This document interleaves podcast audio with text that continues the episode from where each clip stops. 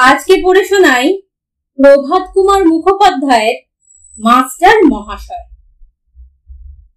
কিঞ্চিত অধিক পঞ্চশত বৎসর পূর্বে বর্ধমান শহর হইতে ষোলো ক্রোশ দূরে দামোদর নদের অপর পারে নন্দীপুর ও গোসাইগঞ্জ নামে পাশাপাশি দুইটি বর্ধিষ্ণু গ্রাম ছিল এবং উভয় গ্রামের সীমারেখার উপর একটি প্রাচীন সুবৃহৎ বটবৃক্ষ দণ্ডায়মান ছিল।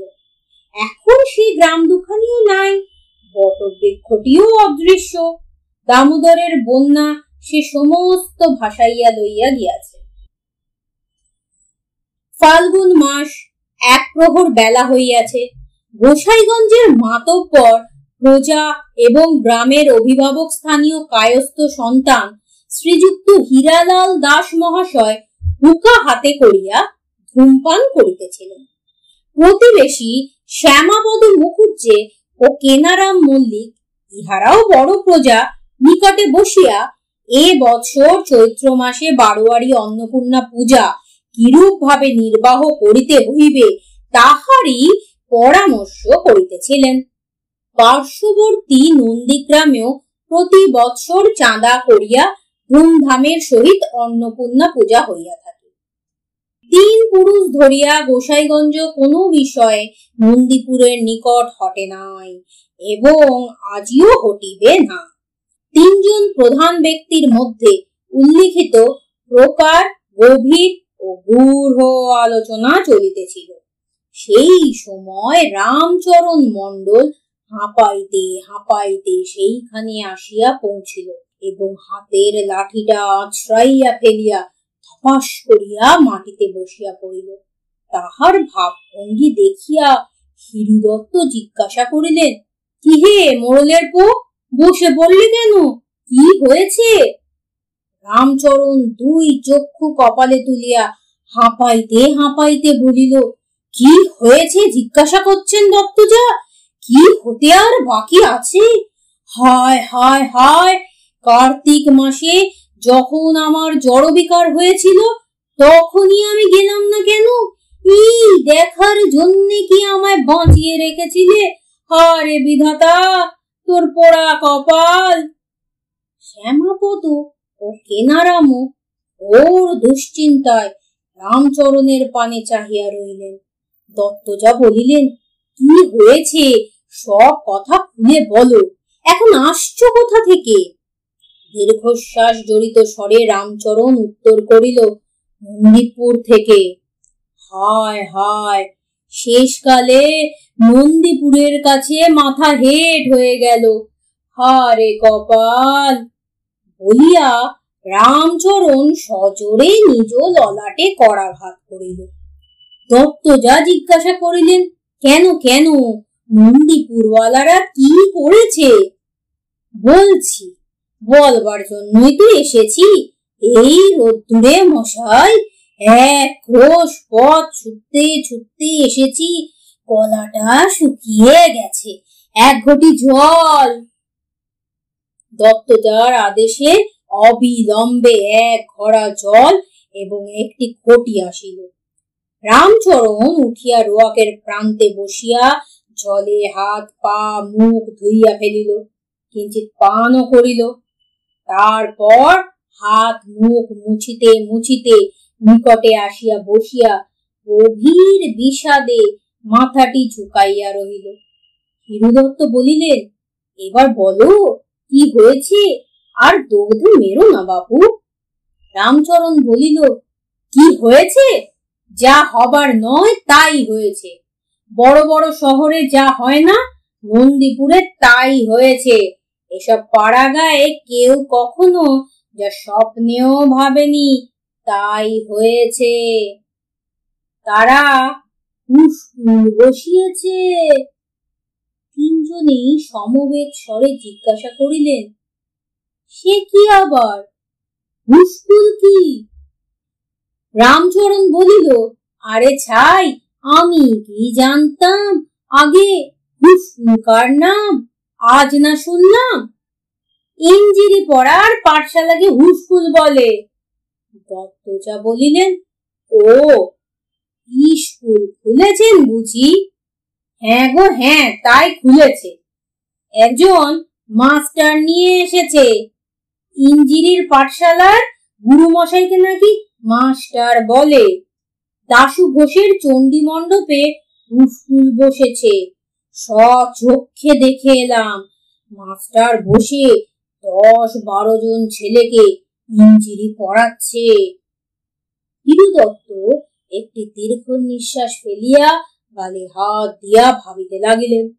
কিয়ৎক্ষণ পরে জিজ্ঞাসা করিলেন, মাস্টার, কোথা থেকে এনেছে? তা কিছু শুনলে সব খবরই নিয়ে এসেছি। বর্ধমান থেকে এনেছে।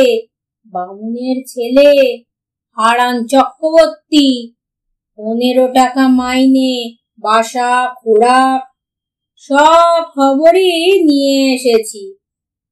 বাইরে এই সময় একটা কোলাহল শোনা গেল। পরক্ষণে দেখা গেল পিল পিল করিয়া লোক সদর দরজা দিয়া প্রবেশ করিতেছে। রামচরণ পথে আসিতে নন্দীপুরের হস্তে গোসাইগঞ্জে এই অভূতপূর্ব পরাভত সংবাদ প্রচার করিয়া আসিয়াছিল।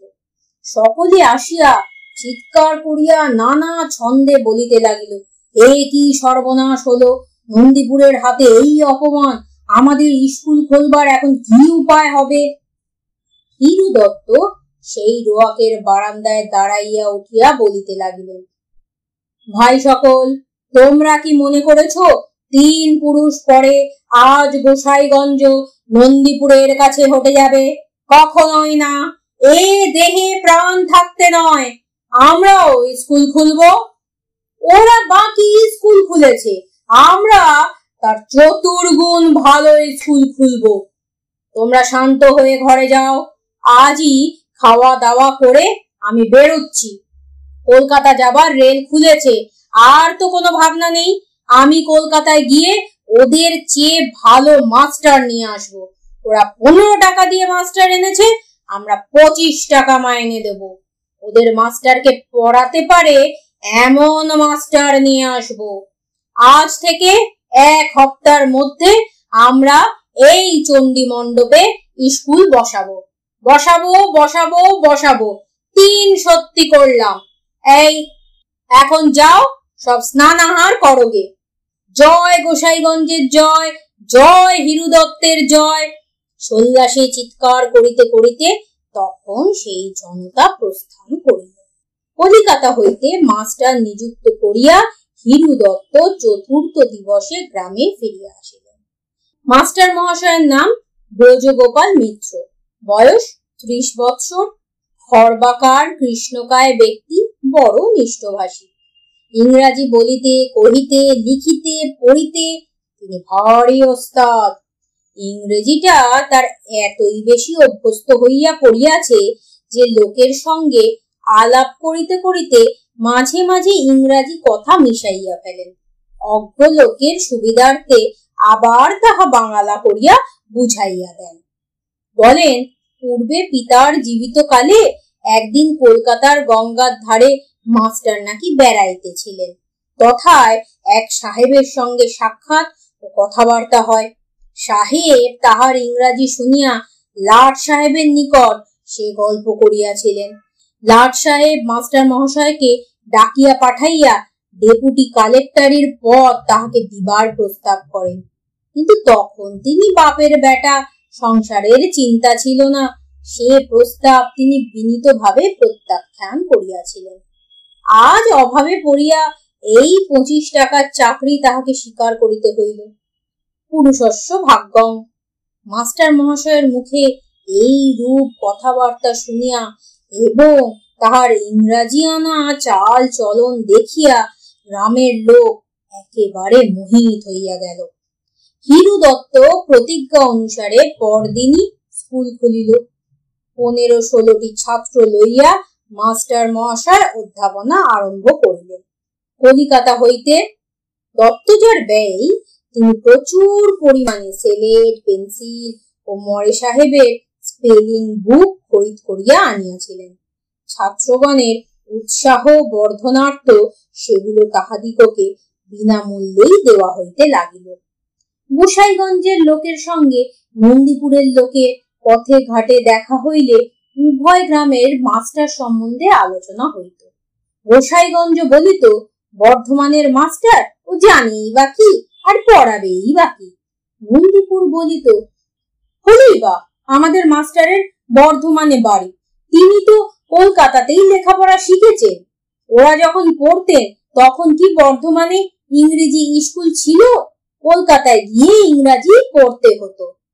যথা সময়ে উভয় গ্রামের বারোয়ারি পূজার উৎসব আরম্ভ হইল। উভয় গ্রামেই, উভয় গ্রামের লোকদিগকে প্রতিমা দর্শন, প্রসাদ ভক্ষণ, যাত্রা ও ঢপ সঙ্গীতে শ্রবণের নিমন্ত্রণ করিল। এই উপলক্ষে উভয় মাস্টারের দেখা সাক্ষাৎ হইয়া গেল এবং সভাস্থলে প্রকাশ পাইল উভয়ে পূর্ববধি পরিচিত। পূজান্তে গোসাইগঞ্জ একটা কথা শুনিয়া বড়ই উদ্বিগ্ন হইয়া উঠিল। নন্দীপুরের মাস্টার নাকি বলিয়াছে, ওই বেটা বুঝি ওদের মাস্টার হয়ে এসেছে? তা একদিন জানতাম না। ওটা তো মহামূর্খ। ছেলেবেলায় কলকাতায় আমরা এক ক্লাসে পড়তাম কিনা আমরা যখন সেখানে বুক করি, সেই সময়ই ও স্কুল ছেড়ে দেয়। তারপর আর তো ইংরাজি পড়েনি। বড়বাজারে এক মহাজনের আরতি খাতা লিখত। মাইনে ছিল সাত টাকা। গেল বছরও তো কলকাতায় ওর সঙ্গে আমার দেখা হয়। তখনও তো ওই চাকরি করছে। গোসাইগঞ্জবাসীরা ব্রজ মাস্টারকে আসিয়া জিজ্ঞাসা করিল, এ কি শুনছি? ব্রজ মাস্টার এই প্রশ্ন শুনিয়া হা হা করিয়া হাসিয়া উঠিলেন। বললেন, একেই বলে কলিকাতা। সেখানে বুক পড়ার সময় আমি স্কুল ছেড়ে দিয়েছিলাম না ওই ছেড়ে দিয়েছিল? হয়েছিল কি জানো না বুঝি? মাস্টার ক্লাসে রোজ পড়া জিজ্ঞাসা করত। ও একদিনও বলতে পারতো না। মাস্টার একদিন ওকে একটা কোশ্চেন জিজ্ঞাসা করলে। ও অ্যান্সার করতে পারলে না। আমায় জিজ্ঞাসা করতেই আমি বললাম। মাস্টার আমায় বললে, দাও ওর কান মোলে। আমি কান মোলে দিতেই ওর মুখ, চোখ রাগে রাঙা হয়ে গেল। ও বলতে লাগলাম, আমি হলাম বামুনের ছেলে। ও কায়েত হয়ে কিনা আমার কানে হাত দেয়? সেই অপমানে ওই তো স্কুল ছেড়ে দিলে। আমি তারপর পাঁচ বছর সেই স্কুলে পড়ে একেবারে লায়েক হয়ে তবে বেরুলাম। অতঃপর গোসাইগঞ্জের লোক নন্দীপুর কর্তৃক ব্যক্ত ওই অপবাদের প্রতিবাদ করিতে লাগিল। অবশেষে হারান মাস্টার বলিল, আমরা স্কুলে যে মাস্টারের কাছে পড়লাম তিনি আজও বেঁচে আছেন। গোসাইগঞ্জ থেকে তোমরা দুজন মাতব্বর লোক আমার সঙ্গে চলো তার কাছে। তাকে জিজ্ঞাসা করে দেখো কার কথা সত্যি, কার কথা মিথ্যা। এ কথা শুনিয়া ব্রজ মাস্টার হাহা করিয়া হাসিয়া বলিল, এ, এই কথা বলেছে? ও সব তো বিলকুল ফলসো, মিথ্যে কথা। সেই মাস্টারের কাছে নিয়ে গিয়ে বুঝিয়ে দেবে। তিনি কি আর বেঁচে আছেন? গেল বছরের আগের বছর তিনি যে হেবেন, স্বর্গে গেলেন। তার শ্রাদ্ধে আমি ইনভাইট নেমন্তন্ন খেয়ে এসেছি। বেশ মনে আছে। আমাকে বড্ড ভালোবাসতেন যে, একেবারে সন ইকুয়াল পুত্রতুল্য। তার ছেলেরা আজও আমায় বেজো দাদা বলতে ইগনোরেন্ট অজ্ঞান। উভয় মাস্টারের পরস্পরের প্রতি এই তীব্র অপবাদ প্রয়োগের ফল হইল উভয় গ্রামই স্ব স্ব মাস্টারের পাণ্ডিত্য সম্বন্ধে সন্দেহান হয়ে উঠিল। অবশেষে স্থির হইল কোন প্রকাশ্য স্থানে দুই জনের মধ্যে বিচার হোক। কে কাহাকে পরাস্ত করিতে পারে, দেখা যাও। উভয় গ্রামের মাতব্বর ব্যক্তিরা মিলিত হইয়া পরামর্শ করিলেন। উভয় গ্রামের সীমারেখার উপর যে প্রাচীন বটবৃক্ষ আছে, তাহারই নিম্নে বিচার সভা বসিবে। কিন্তু উভয় গ্রামের লোকই ইংরেজিতে সম্পূর্ণ অনভিজ্ঞ। সুতরাং যাহাতে জয় পরাজয় সম্বন্ধে কাহারও মনে কিছুমাত্র সংশয় না থাকে, এমন একটি সরল বিচার প্রণালী স্থির করা আবশ্যক। উভয় গ্রামের সম্মতিক্রমে স্থির হইল যে মাস্টারেরা পরস্পরকে একটি ইংরেজি কথার মানে জিজ্ঞাসা করিবে। অপরকে তাহার মানে বলিতে হইবে। যদি উভয়ই বলিতে পারেন, তবে উভয়ই সমতুল্য। একজন অন্যকে ঠকাইতে পারিলে তিনি জয়পত্র পাইবেন। বিচারের দিন স্থির হইল। আগামী বৈশাখী পূর্ণিমা স্থান উপরিউক্ত পটবৃক্ষতল। সময় সূর্যাস্ত। গ্রামবাসীরা ব্রজ মাস্টারকে সঙ্গে লইয়া বটবৃক্ষ অভিমুখে শোভাযাত্রা করিলেন। তাহাদের সঙ্গে ঢাক, ঢোল, কারা, নাকারা প্রভৃতি বাদ্যকরগণও আছে এবং এক ব্যক্তি, একটা বৃহৎ রাম সিংহা লইয়া চলিয়াছে। ঈশ্বরের ছায় যদি জয় হয়, তবে ঢাক, ঢোল বাজাইয়া আনন্দ করিতে করিতে গ্রামে ফিরিয়া আসিতে হইবে। পথে যাইতে যাইতে ব্রজমাস্টারের পার্শ্ববর্তী ব্যক্তিগণ বলিতে লাগিলেন, হে মাস্টার, মুখ রাখতে পারবে তো? বেছে বেছে। খুব শক্ত একটা কিছু ঠিক করে রাখো। হারান মাস্টার যেন কিছুতেই তার মানে বলতে না পারে। ব্রজবাবু বলিলেন, আপনারা ভাবছেন কেন? দেখুন না কি করি। এমন কোশ্চেন জিজ্ঞাসা করব যে তা শুনেই হারান মাস্টারের আক্কেল ঘুম হয়ে যাবে। মানে বলা তো দূরের কথা। দত্তজা বলিলেন, দেখো ভায়া আজ যদি মুখ রাখতে পারো, তবে তোমার পাঁচ টাকা মাইনে বাড়িয়ে দেব। কেহ স্পষ্ট না বলিলেও ব্রজমাস্টার ইহা বিলক্ষণ জানিতেন যে আর যদি তাহার পরাজয় ঘটে, তবে এ গ্রাম কল্লই তাহাকে ত্যাগ করিয়া যাইতে হইবে। সূর্যাস্তের কিঞ্চিত পূর্বে গোসাইগঞ্জের দল বটবৃক্ষতলে উপনীত হইল। সব মাদু শতরঞ্চি প্রভৃতি বাহকেরা তৎপূর্বেই নিজ গ্রামের সীমারেখার নিকটে সেগুলো বিছাইয়া রাখিলেন। দূরে পঙ্গপালের মতো নন্দীপুরবাসীগণ আসিতেছে দেখা গেল। তাহাদের সঙ্গেও সব মাদুর প্রভৃতি ঢাক ঢোল ইত্যাদি আসিতেছে। ক্রমে নন্দীপুর আসিয়া নিজ সীমানার নিকট সব মাদুর বিছাইয়া বসিয়া গেল। উভয় গ্রামের নেতৃস্থানীয় ব্যক্তিগণ সম্মুখে বসিয়াছেন। মধ্যে দুই তিন হাত মাত্র খালি জমি। এখন প্রশ্ন উঠিল, কোন মাস্টার প্রথমে মানে জিজ্ঞাসা করিবেন? উভয় গ্রামই প্রথম জিজ্ঞাসার অধিকার দাবি করিল। কোন পক্ষই নিজ দাবি ত্যাগ করিতে সম্মত নহে। অবশেষে বৃদ্ধগণ মীমাংসা করিয়া দিলেন। হিরুদত্ত মহাশয় একটি ছড়ি ঘুরাইয়া ঊর্ধ্বে ছুড়িয়া দিউন। ছড়ি যে গ্রামের অভিমুখে মাথা করিয়া পড়িবে, সেই গ্রামের মাস্টার প্রথমে মানে জিজ্ঞাসা করিবার অধিকার পাইবে।